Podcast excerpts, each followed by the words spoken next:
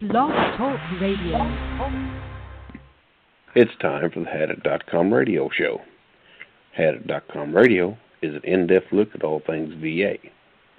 If you need help with the VA, log on to Hadit.com. Now, here's your host, Cheryl Cook. Welcome, ladies and gentlemen, on this uh, 13th day of September 2018. We're here with our co host, Jay Basser, and today we have Dr. Bash and the sidekick there, Bill. Uh, and uh, I hope you people brought your pencils and papers so you can write this stuff down. If not, uh, just so happens we have a excellent archives, and you're welcome to go in there and search the shows uh, at your will. So, uh, Dr. Bash, how you and Bill doing today? I'm doing good. Bill just called in and wanted to know Ah. what the link was. So Bill just called in and wanted to know what the link was, so I sent him the link for the radio, so he'll be here in a second. Yeah, But, um, am I in? Oh, Am I Bill's there? In. There you go, Bill. Yep, Bill's in. Hey, all right, I made it. Hey.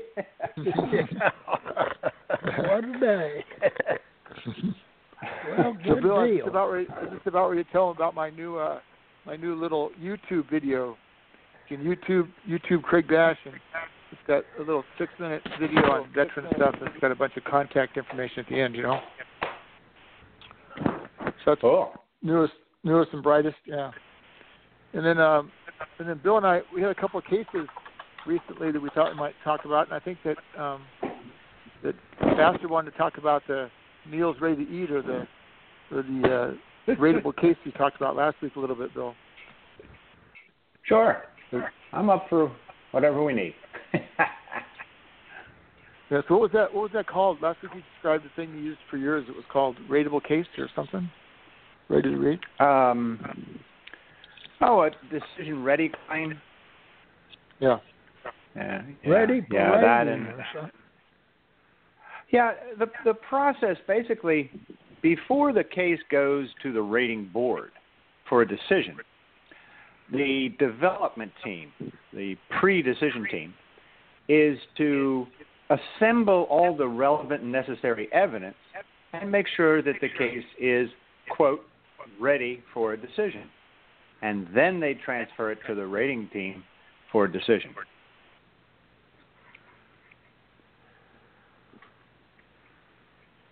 Oh, if you get you it just ready- can't. Go ahead, Dr. Bash. Well, I was gonna say if you get it kind of like baseball, you know, you get it ready for the batter to hit it, right? So the pitcher puts it in the box, and so the pre-decision team gets it all set up. Is there a certain pathway for that, Bill? Something does it, you have to apply for something special, or you send it in with all the details? It's, it's just a, a, a general process that's described in the manual, and uh, you know your your offices are generally divided in three parts: a pre-decision team that assembles evidence, a rating team that makes the decisions, and then what they call a post team, meaning post decision or after the decision, a post team that is tasked with implementing the decision and making the payments and each section has their own um, responsibilities in that regard. So in your case, when you when you put it in, you said um, this is a rateable case, and kind of told the pre-decision team that they could move it forward fast, something like that. Oh yes, well in in recent history,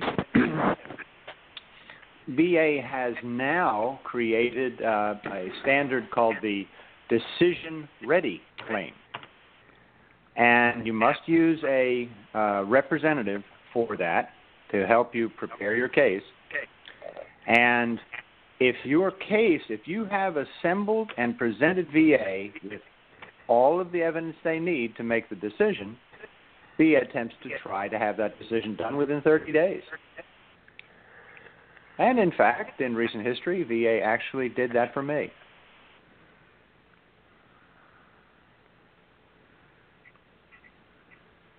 It's good. It's good. That is good. Uh, look at look at all the time you can save. And Yeah. Yeah. and Yeah. Bill, you you you know if they do happen to deny you, you still have the right of appeal, right? Absolutely. That didn't change. Mm. Well, I think What about that, seeing pigs then? Come again? What about a seeing pigs then? Um, VA has published these disability questionnaires, DBQs, and Yes. those can be com- completed by a physician of your choice, and you can submit it with the claim. oh, a DBQ. Yeah. Yep.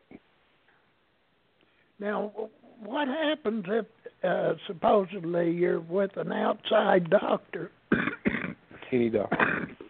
and, and well, yeah, uh, and they want to write a uh, put an opine on there.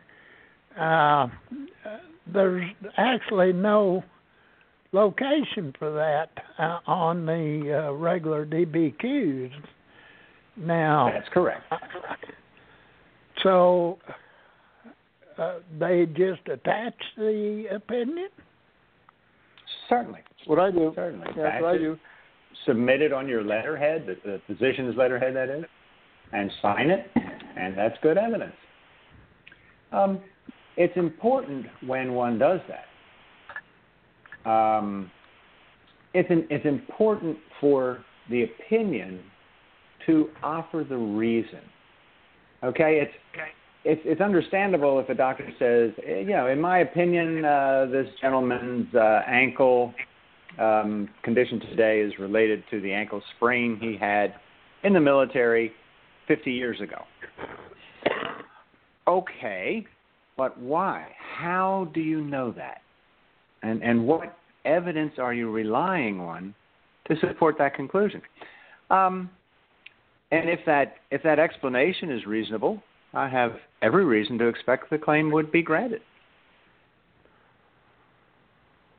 So, Bill, when we do ours now, I'll write my nexus my nexus letter about the topic, and I try and you know link my nexus letter so it's consistent with the lay letter, and the lay letter and nexus should be consistent with the medical record, and the medical record should be consistent with the testing, and then you know should be within whatever rules. So sometimes in, in, a, in a perfect world, yeah.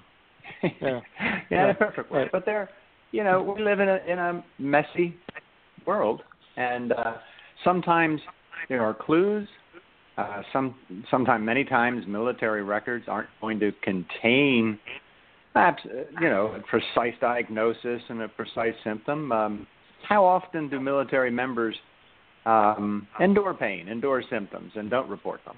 Uh, that's part of the culture. Uh, so it, it might not even be documented. Um, however, a veteran's statement that they experienced symptoms is evidence. If it's a sworn statement, it's evidence, and it must be considered. Um, the, the courts So reviewed use that, several times. Okay, good. hmm I Yeah. was going to use that. I was going to use that concrete example of a case we had recently. You know, I talked about a little bit the the night vision goggles. Oh, certainly, certainly. Um, take the case of a um, pilot training other pilots to use night vision goggles when they're flying. Now, these helmets and goggles and the counterweights in the back of it to make it balance um, exert forces on the neck as the helicopter maneuvers or the pilot looks in different directions. Um, so you take a person who, after service, made no complaints while in service of a, of a neck problem. Didn't seek care for it anyway. And now, years after service, they have a very advanced uh, degenerative state of the of the cervical spine. Now we've got blown discs and we've got cord compression and nerve root compression and all these all these terrible things causing plenty of uh, manifestations. Now the question is, is that natural aging, or did it result from trauma like the uh, forces of these night vision goggles? Even though the veteran didn't report it in, on active duty, his statement that he experienced those symptoms in service while flying, is evidence and it counts. Now, the doctor can look at what the veteran tells them, and the doctor can compare that with his knowledge of the medicine to say, well, this is what I would expect if it was a result of trauma. I wouldn't expect it to be this bad if it were just aging at this veteran's age. And that would be a plausible basis for granting the claim. So many times, Dr. Bash, so many times when I do these cases, you know, the, the VA will send them out for C&P exam, and their sort of go-to phrase is, "This is the aging process."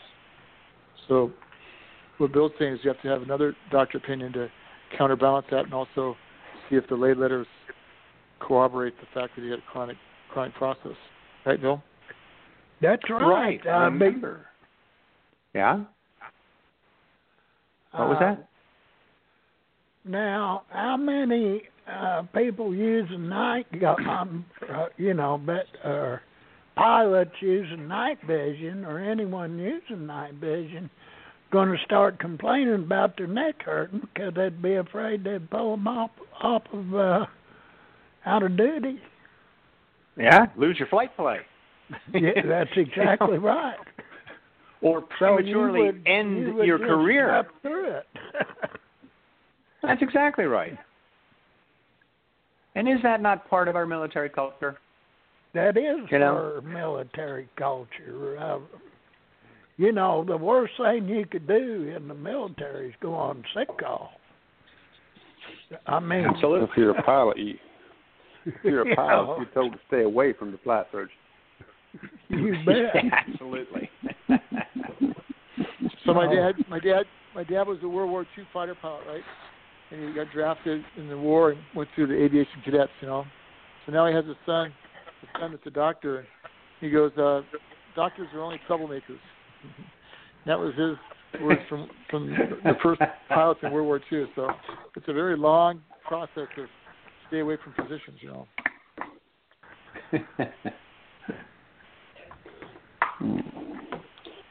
Now, your dad was in the Army Air Corps, wasn't he, Dr. Bash? Yep, yes, sir. Brown shoes. So even back in the day, the doctors were trouble. Yeah. So Bill, I saw I saw a lot Of of. course, Yeah, I've seen other pilots that have, um, besides the night vision goggles, just the fighter pilots or any of those guys that have a helmet on because if they're pulling, you know, two, three, four Gs, you know, four times Yeah. ten pounds is 40, 40 pounds. And I've seen some of the worst Think of that. spines. Man. Yep, I've seen some of the worst spines in my entire career from fighter pilots and G-force pulling guys, just from those helmets, bigger than Mhm. football players, bigger than, and it's multiple discs. The neck, necks are a mess. So it's a real deal. Yeah, and think of those Navy tell what. pilots hitting that carrier deck. Yeah. And they get neck, neck and low back, you know. All, Yeah. Yep. They do. Of course. Now you got to hit it at full bore. You you can't let off the gas. You got to hit it, you know, wide open because you have to be able to have enough inertia to go around in case something, you know, you, the hook doesn't catch. You better get out of dodge. Yep. So I had a guy, Yeah. I had a guy recently too that was pilot that had all these things like he had like uh, retinal tears in his eyes from too many G forces. You know, the new planes pull so many Gs. He had hemorrhoids and rectal prola- prolapse out his rectum, and, you know, bleeding because of all the G forces. Of course, he had neck he's disease just and shoulder disease and back disease. And, you know, they Could probably. you imagine flying a don't know. five, Could you imagine flying a five hundred million dollar fighter jet, and the only thing keeping your butt on the carrier when you make a land is a two hundred and fifty dollar tail hook?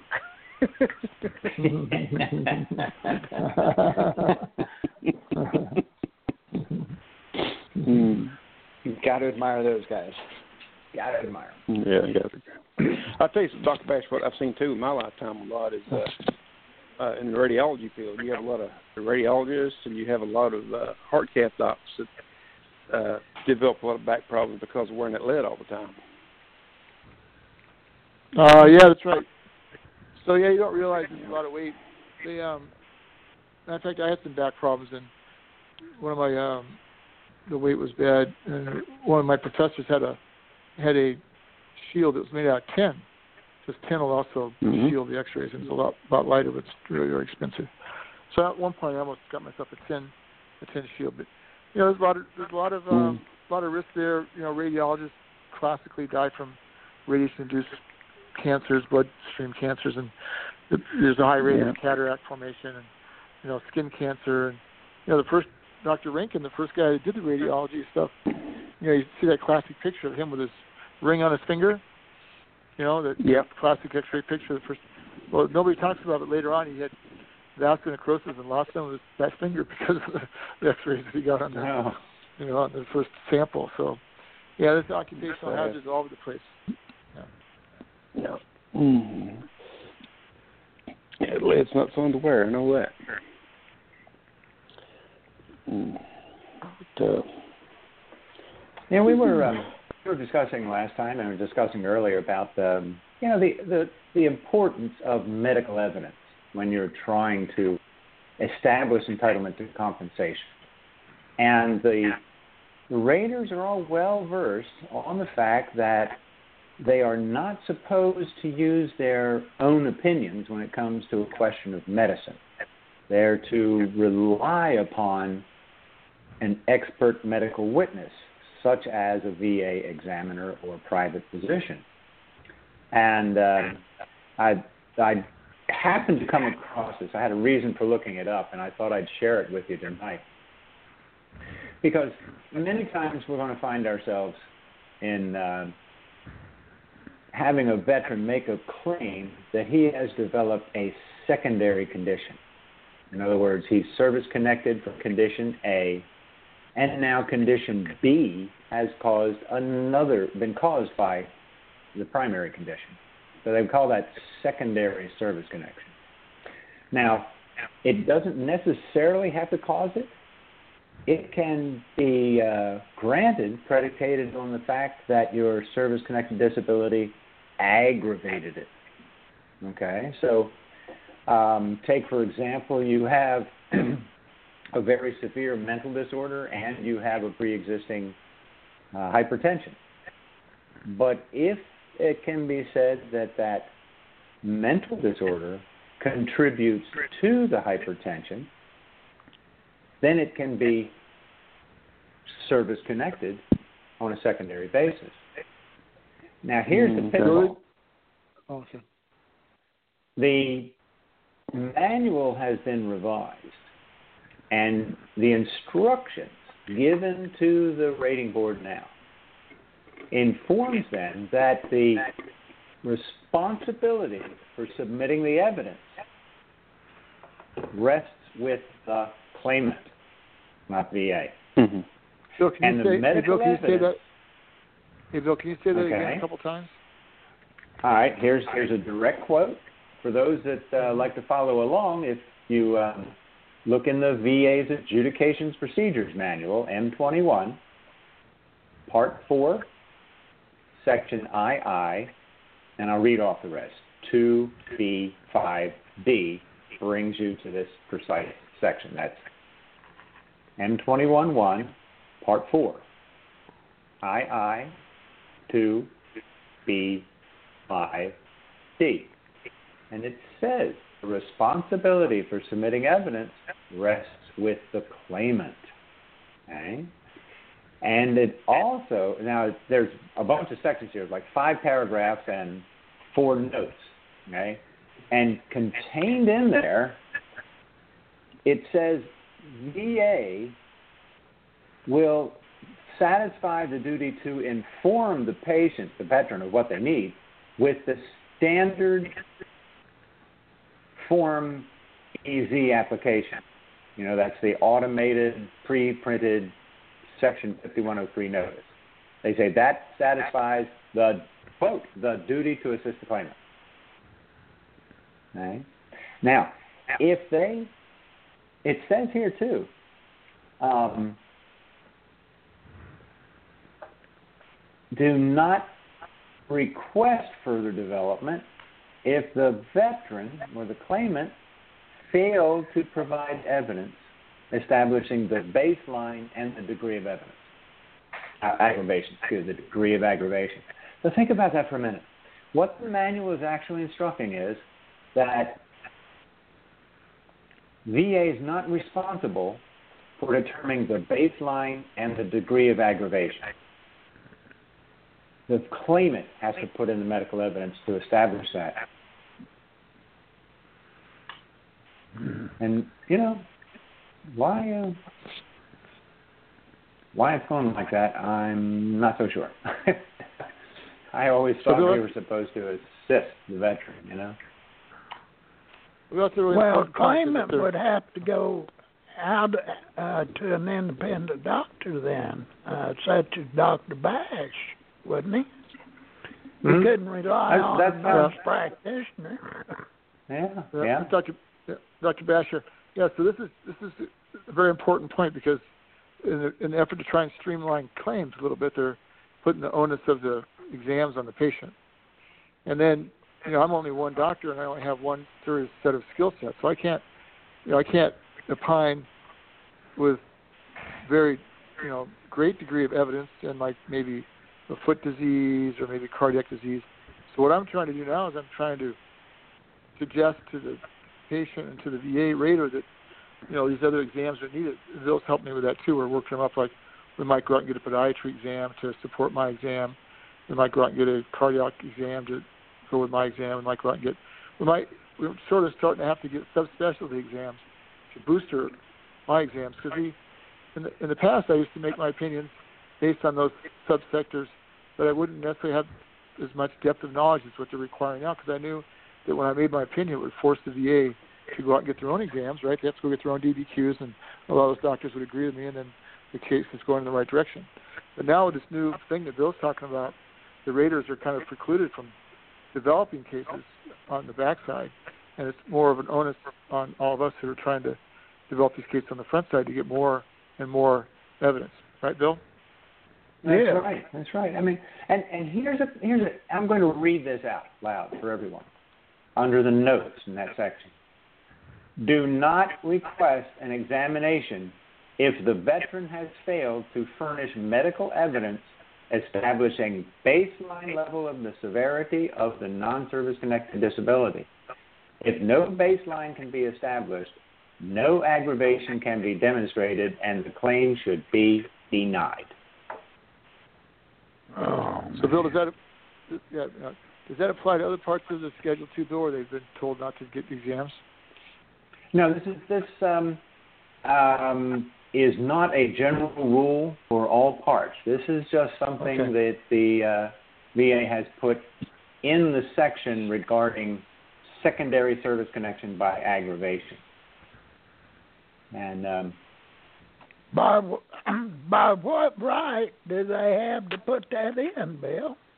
They, they keep changing the rules as we're driving down the road here. Well, I, I must confess, I've had that argument with my colleagues before I retired many times. well, I mean, they had to get that that authority from somewhere. I, I have to share with go. you, and I'm sure you appreciate the, the, the humor of this. Um, VA's compensation service used to come out with what they call service bulletins. Okay, and they would sometimes come out monthly or thereabouts. And they would pick a topic and they would explain VA's position on how to develop and how to decide a particular issue or, or something like that. So in September of one year, a bulletin came out and they were attempting to clarify how to evaluate disabilities that are on appeal and select an effective date. And they gave an example.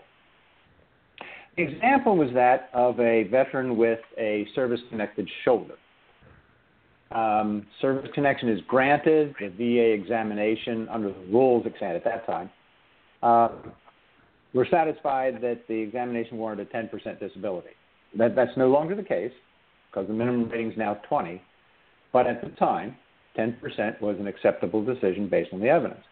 Now the veteran appeals, and the veteran gets a new exam that warrants a 20% evaluation. The example compensation service gave in the bulletin was assign an initial valuation of 10% based on the first exam, and as of the date of the second exam, a 20% evaluation. Well, that's just one of those I couldn't live with. so I composed a, a memorandum and, and sent it up through the chain of command and, and tried to help the folks understand that that instruction is directly contrary to VA's General Counsel Precedent Opinion 12 98. And the precedent opinion of the General Counsel is binding on our decisions.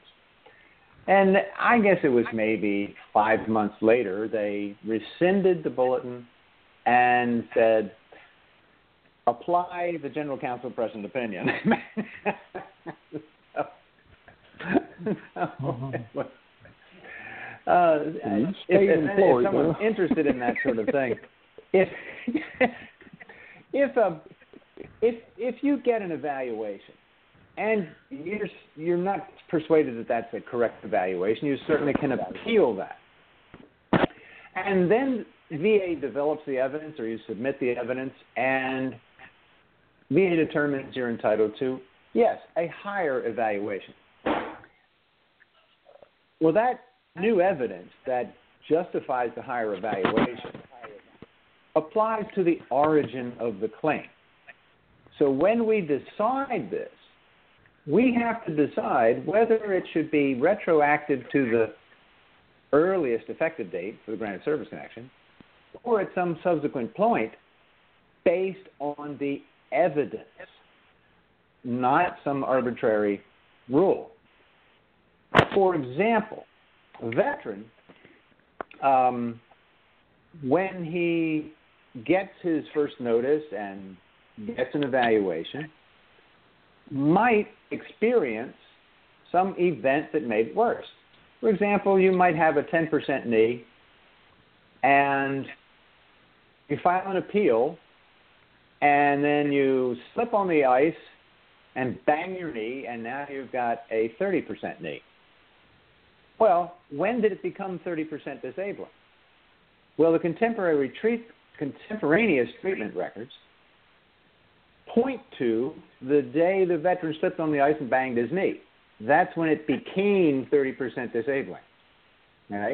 That would be a plausible basis for an effective date from that. Too many times I've seen rating decisions where the evaluation is effective the date of the VA examination corroborating the increase rather than when the veteran said it increased. And that's not necessarily correct in all cases. You know, we have to consider what the veteran says, and we have to consider what all the evidence shows. Does that make sense? Yes. because I like, have a example, situation. I have Mhm. a situation that uh, kind of falls in that category. They give me uh, on my hearing. They give me retro back to 2002 at 10 percent. Mm-hmm. Then my last go around just recently, they increased that up to 50 percent. Wow. from ten percent. But they only give me retro back for one year. One year. Yes. Not sure why, but Now that that falls in that category where you fell and hit your knee. Uh, that's when it started. Uh, they went from the time they give me the hearing test, the last hearing test. from the last test, it was a year prior to yeah the retro. Okay. Um, with hearing losses, sometimes that can be rather specific because of the numeric values that are so important to establishing the degree of the loss. But if I were reviewing that case for a decision, I would have looked at okay, when did the veteran say his hearing got worse? And sometimes, if, like for example, they'll come in for a personal hearing, and the veteran will say, My hearing got worse since my last exam. Well, that means you're entitled to a new exam. Well, the new exam comes in, justifies 50%. Well, what's the effective date? What effective date should it be? Well, the veteran said on the day of his hearing that his hearing was worse. Okay, so maybe the date of the hearing might be an appropriate date to assign the effective date, and the examination merely substantiates what the veteran said at the hearing. So that that's another possibility. There are many possibilities. A veteran might come in and say um, his back got worse, but when you get his uh, private records of care, you see in the treatment records it actually got worse six months before he filed his claim. So it would go back six months before VA got the claim. You see what I mean? Um, yes. So in the old days, it was called in accordance with the facts found, which means look at the evidence, make a actual conclusion based on that evidence, and then assign the effective date in accordance with those facts found. That's what it means. It's a, getting to be a lost art with the mechanization of uh, the rating system. Uh, but well, I'm uh, to- what? Uh, why couldn't a guy come along and say, "Hey, they screwed up on my first hearing test. My hearing was terrible then." Oh, and absolutely can. In, me. yeah, in in fact, I actually Would that absolutely be a can, can agree. would that be a a cue? No, not as long as it's a pending claim. If if Oh, it's a continuously pending open claim, okay, the facts found would apply to any particular date associated with that claim. And I can give you an example from memory. I remember deciding an appeal, and I assigned an effective date, and it was so much money that you know it had to get a signature from management. It's called concurrence when you go over um, a certain dollar amount, which I had a tendency to do. And the member of the management team questioned my selection of the effective date. And here's the scenario the veteran filed a claim for hearing loss. He had an evaluation. He was assigned 10%, just like you. But he appealed, and he came in and he testified, and he testified at the hearing saying that that examination doesn't reflect how bad my hearing was because the word recognition test, I was guessing at some of those words and maybe I accidentally got them right. I should get a new exam that actually tests my word recognition. And so BVA remanded it and said, give him another exam. And based on the second exam, the word recognition was much worse and it predicated the increase. Now, what effective date applies? I gave it to him from the original data claim for this reason. BVA accepted the veteran's testimony that the first exam was not accurate and ordered a second exam. The second exam that was acquired, therefore, replaced the results of the first exam, which is no longer for use because BVA found it to be inadequate. So the second exam goes retroactively to the original date of claim, and that's why. Oh, I understand. Therefore, they wouldn't have ordered the second test had not the first test been uh, protested. If- Another way of saying it, if BVA was satisfied of the adequacy of the first exam, there would have been no need to order a second one. that's correct. That, Okay. that's why I unless, unless now there there are exceptions to that rule. Unless the veteran comes in and says his hearing got worse after his last exam. Okay? True. In that circumstance, in that circumstance, there would be a later effective date associated with that. Again, based on the facts found. What was that year difference, Bill, between the first exam and the second exam? Uh, No, in Yep. in each case, Well, what uh, I have to do, um, well, what I used to do in each case, I would review those examinations, and I would decide whether the first one was adequate or was not adequate. And if it was inadequate, that means I can't use it. So the second exam is the first time VA got a proper exam, and that applies to the whole claim period.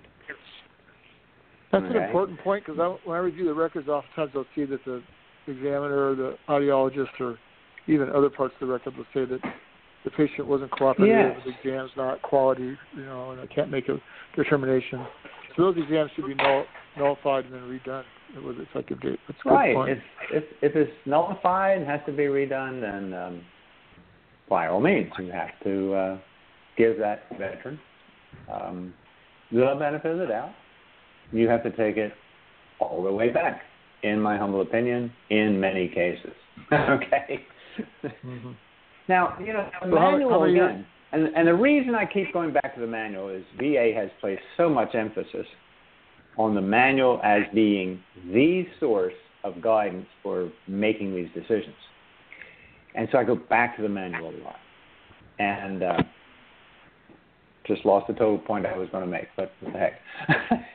Sorry about that. Hey, Bill, how many how many years were there was there between the first exam and the second one? In your example. I had to be about five years.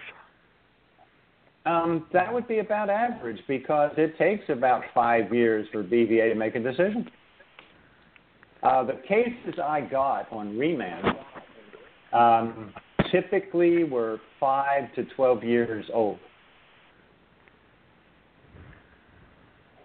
Wow. Yeah. Let me shift gears a little bit, Bill. Okay. How much ex- how much experience how much experience do you have uh, dealing with claims that are filed based on 3.156C for appeals? Um, it, it comes up department records. occasionally. Yeah, it hey, comes uh, up Doc- occasionally. Dr. Bash, hey, Dr. Basher, I don't know what that means. Can you guys explain that three point one six? Sure, sure. The um, the regulations governing the reopening of claims impose a requirement for new and material evidence. Once you lost the claim, it's lost forever. And then, if you file it over again, you must submit or you must point to new and material evidence to reopen that claim. And the effective date would be generally when you filed the request to reopen that claim. Now, there's two exceptions. The regulations found at 3.156, and in one section, that would be section B, if that new material evidence is presented or the attempt to reopen is done before the decision becomes final, that is, within a year, within a year or before a BVA decision on it, then you preserve the effective date associated with the prior claim. If you miss that one year, or if you get a denial by BVA, then you start over from the date of reopen claim.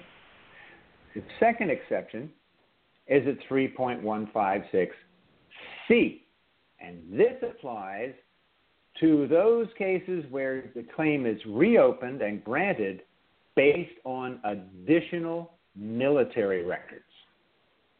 And the premise is those military records existed at the time of the old claim, but for some reason were not acquired, we're lost, we're misplaced. Um, so 3.156C says if you find those military records and use those military records to reopen the claim, it goes back to the original claim because those are predicated on military records. And I've granted more than a few of those myself and argued and won several cases for it as well. Um, I could probably come up with exam- some examples if I put my mind to it, but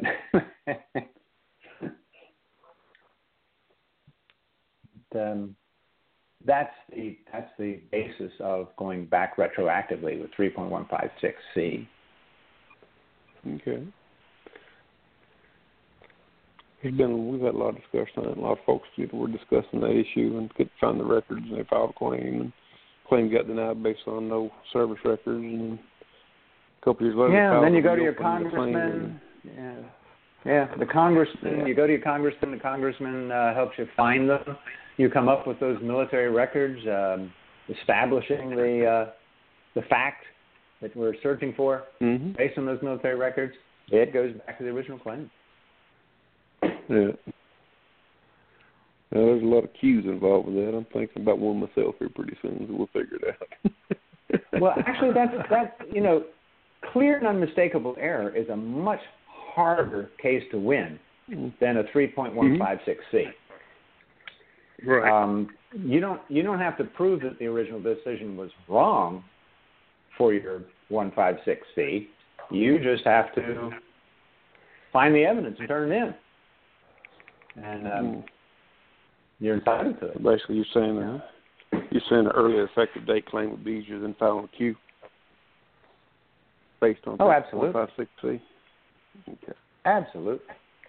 If, if you get those, man, that's that's just terrific.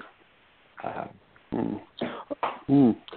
Uh, touch it what ago when we were discussing uh, uh, aggravation.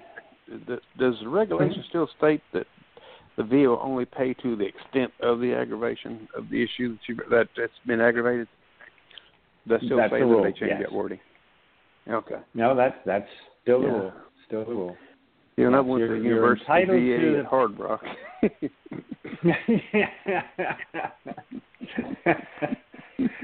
yeah, if- let, let's say you had a 10% back, but you Mhm. have a severe limp from a service-connected knee, and that aggravated it to a 20% back.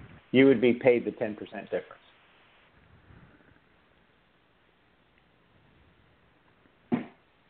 That That's- makes a whole lot of sense. Rather similar. That's rather similar to um, a patient or a veteran who comes into the service with a disability, but it's not disqualifying. Okay, so Mhm. you're enrolled, you go in um, with a 10% disability. Oh, maybe flat feet. Okay, just an example. Um, so okay, everybody agrees you had 10% flat feet when you enlisted. But after a few years of marching and running and everything else, now you've got 30% flat feet. Okay, you get 20%. Makes sense. Makes a lot of sense. Here's a good hypothetical to run, hypothetical to run by you. Uh-oh. This is a true story, true true statement. Navy veteran, the Navy vet who was uh, actually the tail hook we were talking about earlier didn't catch and about got him. this vet uh, was witness of an aircraft accident and filed a PTSD claim. And he filed a Social Security claim basically about the same time, but Social Security was faster than the VA was in its claim. And he used the VA doctor's report. Social Security said that he was totally disabled, could not work due to his post-traumatic stress disorder and anxiety disorder due to the incident he served in And- was on board the military. So And let me guess, So Social Security awarded. Social Security awarded it based on the VA records. that's right, and the VA doctor. yeah, I see that and, so uh, often. he filed yeah. for an- He filed for an IU claim, but he wanted Social Mhm. Security from the same doctor that got his IU, but the date from the from the onset for his Social Security and his VA disability is a year apart. Okay. So he went Well, back. we- He's thinking that the date. it was Yeah, the, the yeah, there are so many variables. Um, at what point in time, whether he was working or not, at what point in time did he become unable to maintain substantial gainful employment? And that might be different from the last day worked in some cases. Um, there's a there, when it comes to unemployability, or for a total evaluation for a mental disorder based on the fact that he's totally disabled. Um, the day that actually happened that that is what our responsibility is to find. Find that day and grant it. Okay. Um, I used to use an acronym for that. Uh, you think? Hmm. Yeah, we date call it it happened. TDIH, the date it happened. Yes. You know, Mhm. the date Yeah. it happened. The day it not, I mean- not the. Yeah, not the date you got the application uh, for IU, not the date uh, the examiner said so, not the date Social Security determined it, but the day it happened. That's the day it arose. He, you know, a vet, a vet might have been working and gone on sick leave for, for an extended period of time. Well, during that period of time, he's still employed, and I see a lot of unemployability claims granted as of last date of day after the last day of employment. All right, well, maybe, maybe not. If he spent that whole time on sick leave, then he was not capable of maintaining substantially gainful employment. He was just riding on sick leave. So, when did he go on sick Yeah. leave? That might be the date. You know, or the date he last actually showed up. That might be the date. But it, Mm-hmm. there plenty of variables to pick There's all kinds of variables. Mm, okay. Yeah. That's a yeah, kind of a that's one that kind of sticks in the back of your throat, you know, when you say what.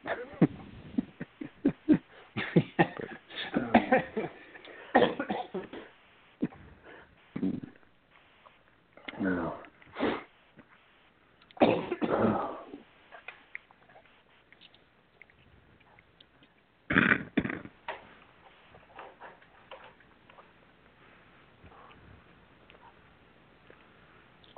Dr. Bash, you got any bulleted points you want to discuss? Well, this whole thing about development, you know, that's really important because uh, you know Bill was talking about how the raters are not developing much, and you know the DROs aren't developing too much, and even now, I guess at the at the old AMC, you were saying that they've been kind of limited on your development, right, Bill? Because those are the guys that come out of the of the BVA. So if they're not developing anywhere in the whole system anymore to try and streamline, then we just really have to make sure we do the best development we can on the front side. Right, Bill? You want to talk about that a little bit? The development is so important. Very much so, and, and realize that um, it's extremely difficult for VA to catch up with the claims. Um, you know, you, you've got to crank fast. You've got to go fast to try to get these cases addressed. I mean, take a look at those appeals. The um, the data indicated that a lot of veterans who have appeals pending will die before they're reviewed and uh, that was part of the motivation to ramp things up and get it moving. Um, and so, if there's something you can do to relieve VA of the burden and the time it takes to find your evidence, and you take and give it to them, that'll expedite your outcome. Um, I'll, look, simple comparison. Um, let's take the what used to be called the Appeals Management Center in, in DC, where, where all the remanded appeals were being adjudicated, or many of them. Um, on average, this is some years ago now, so data can change, but on average, that office was granting about 25% of the remands. And they were taking about a year and a half to do it. Except the cases I represented. The cases I represented were resolved typically within six months, and 50% were granted. Why? Okay, because I did not rely on VA to get the evidence. What would happen, I would get a copy of the BVA remand. I would call the local service officer and say, the Board of Veterans Appeals wants this evidence. Go get it and fax it to me today. and what would happen, the Appeals Management Center, which is called then, would mail a letter to the veteran and say, We have your remanded appeal and we're working it here. As soon as that letter comes out, I know the file is on the station. This is back in the paper days. And I would hunt down the file. I would review it. I would obtain from the service officer the evidence the BVA was interested in. I would then take the next step, develop and obtain any other evidence that I know is necessary for the right decision. and obtain that and submit it along with the evidence that the BVA was seeking.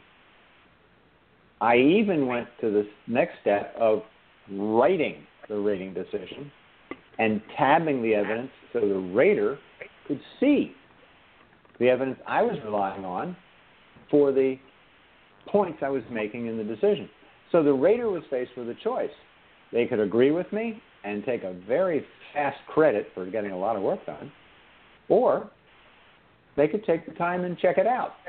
And that would be fine too, because they'd find everything that I pointed to. And so by having the right evidence there and turning it into the rating team with that evidence, cut the time by two thirds and doubled the grant rate.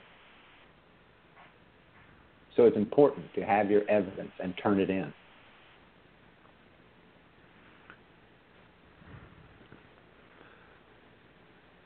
Well, that, that there would would be.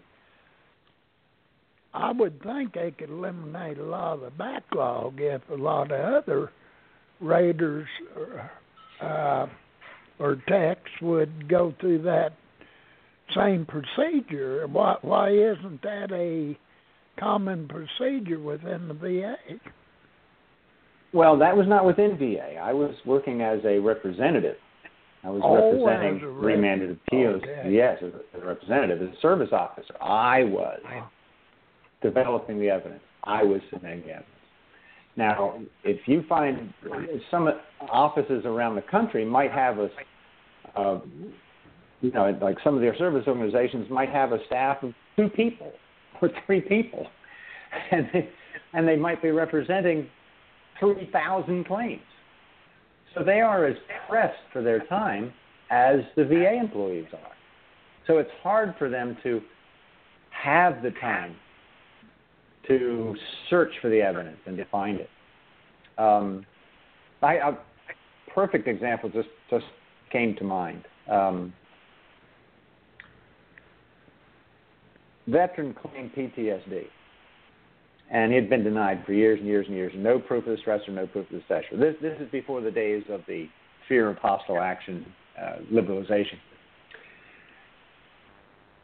The story was he was with an artillery unit. He was sent with an advance party to relocate the fire base. While he was there, the original base was attacked and everybody was killed. And this gentleman suffered horribly with depression and survivor guilt and flashbacks and all that stuff. It, it, suicidal. He was hospitalized for suicide attempts over and over again. Uh, he was just, just in bad shape. And I'm thinking to myself, now how can an artillery unit be wiped out and the Army doesn't have a record of it? Doesn't sense. So I started digging through these records and saying, no, let's get the history. And it, something odd popped up. Um, this fellow was a member of the National Guard. Well, back in the 60s, you know, most, I must say that I knew plenty of people who enlisted in the National Guard knowing they wouldn't be sent to Vietnam. Okay. but in that case, um, I actually tracked down that artillery unit, and it actually was from a uh, National Guard unit And I said, well, let's check out their web page. I'll see if there's somebody I can contact there who can help us confirm the losses that that unit suffered in Vietnam. A bit rare, but it did happen when guard units did deploy there. So I went on their web page. And when I opened the web page and looked at the picture, the picture was a memorial to their soldiers who died in Vietnam in that combat action. And there were all their names. So it was really easy to confirm the death of all those soldiers. Won that case. You know. Uh, sometimes you can just you're just a mouse click away from finding what you need. Just a mouse click away. And um, I, I'm sorry to say, uh, you know, if, if your development team is in a real rush and they got to get their points and they got to move this thing across, might not have time to take that extra step for you. So it's in your best interest to make sure you got it.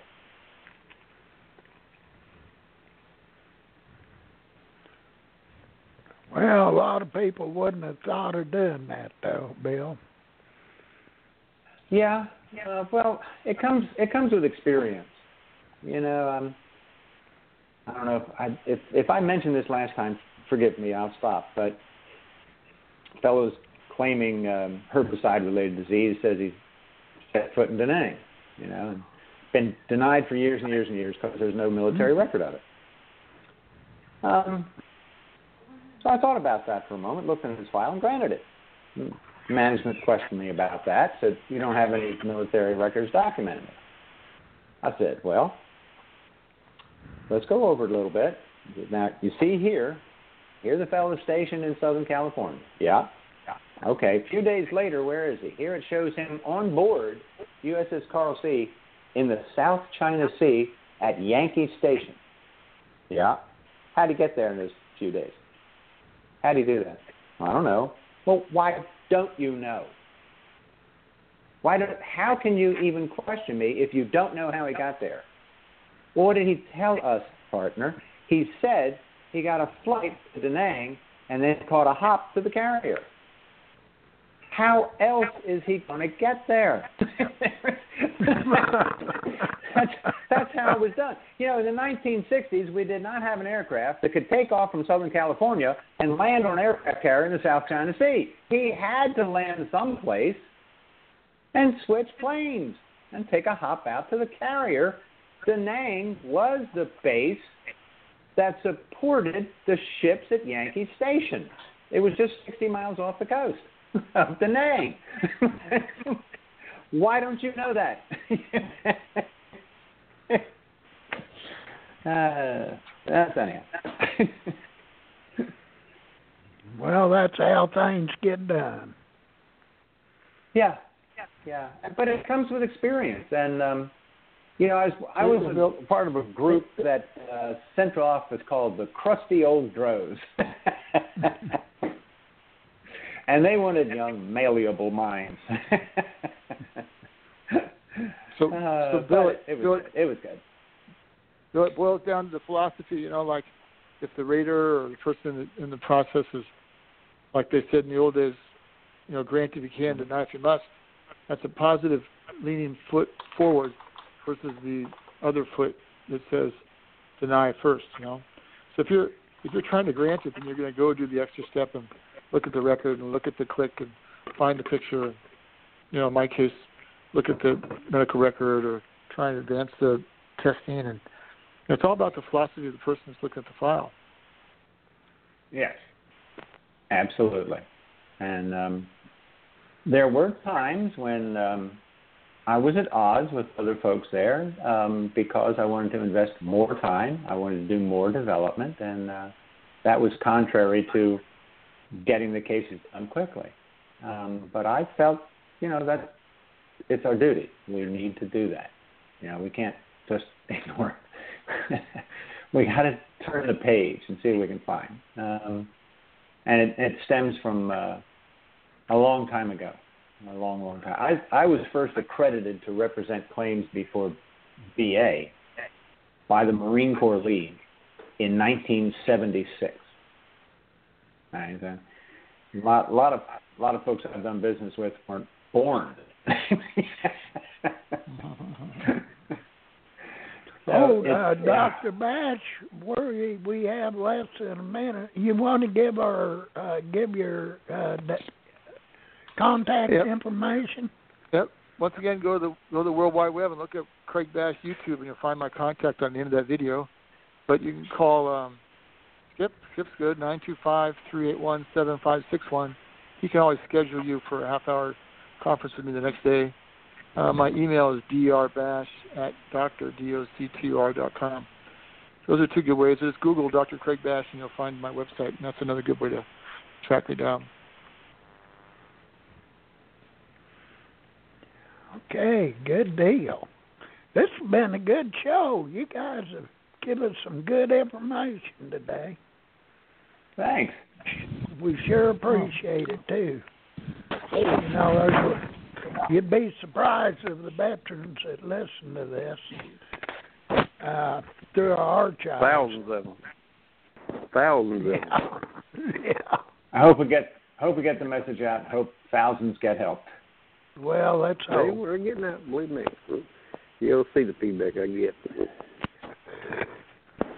Great. Mm, Hey, we'll if you have you guys back if on you have a couple weeks. Questions, if you guys have questions that come out of the audience, you know, like specific questions, track them down and we'll Mhm. try and tackle them real time or research them. Okay. Okay, good deal. Well, no problem.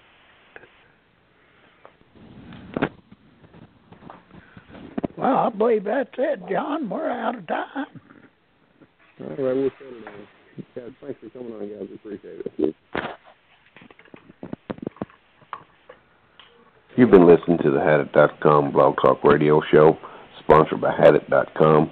All opinions expressed here are the opinions of the individuals appearing on the show and are not the opinions of Hadit.com or Blog Talk Radio. Tune in next time for another edition of Hadit.com Blog Talk Radio and the Ask Basher Show.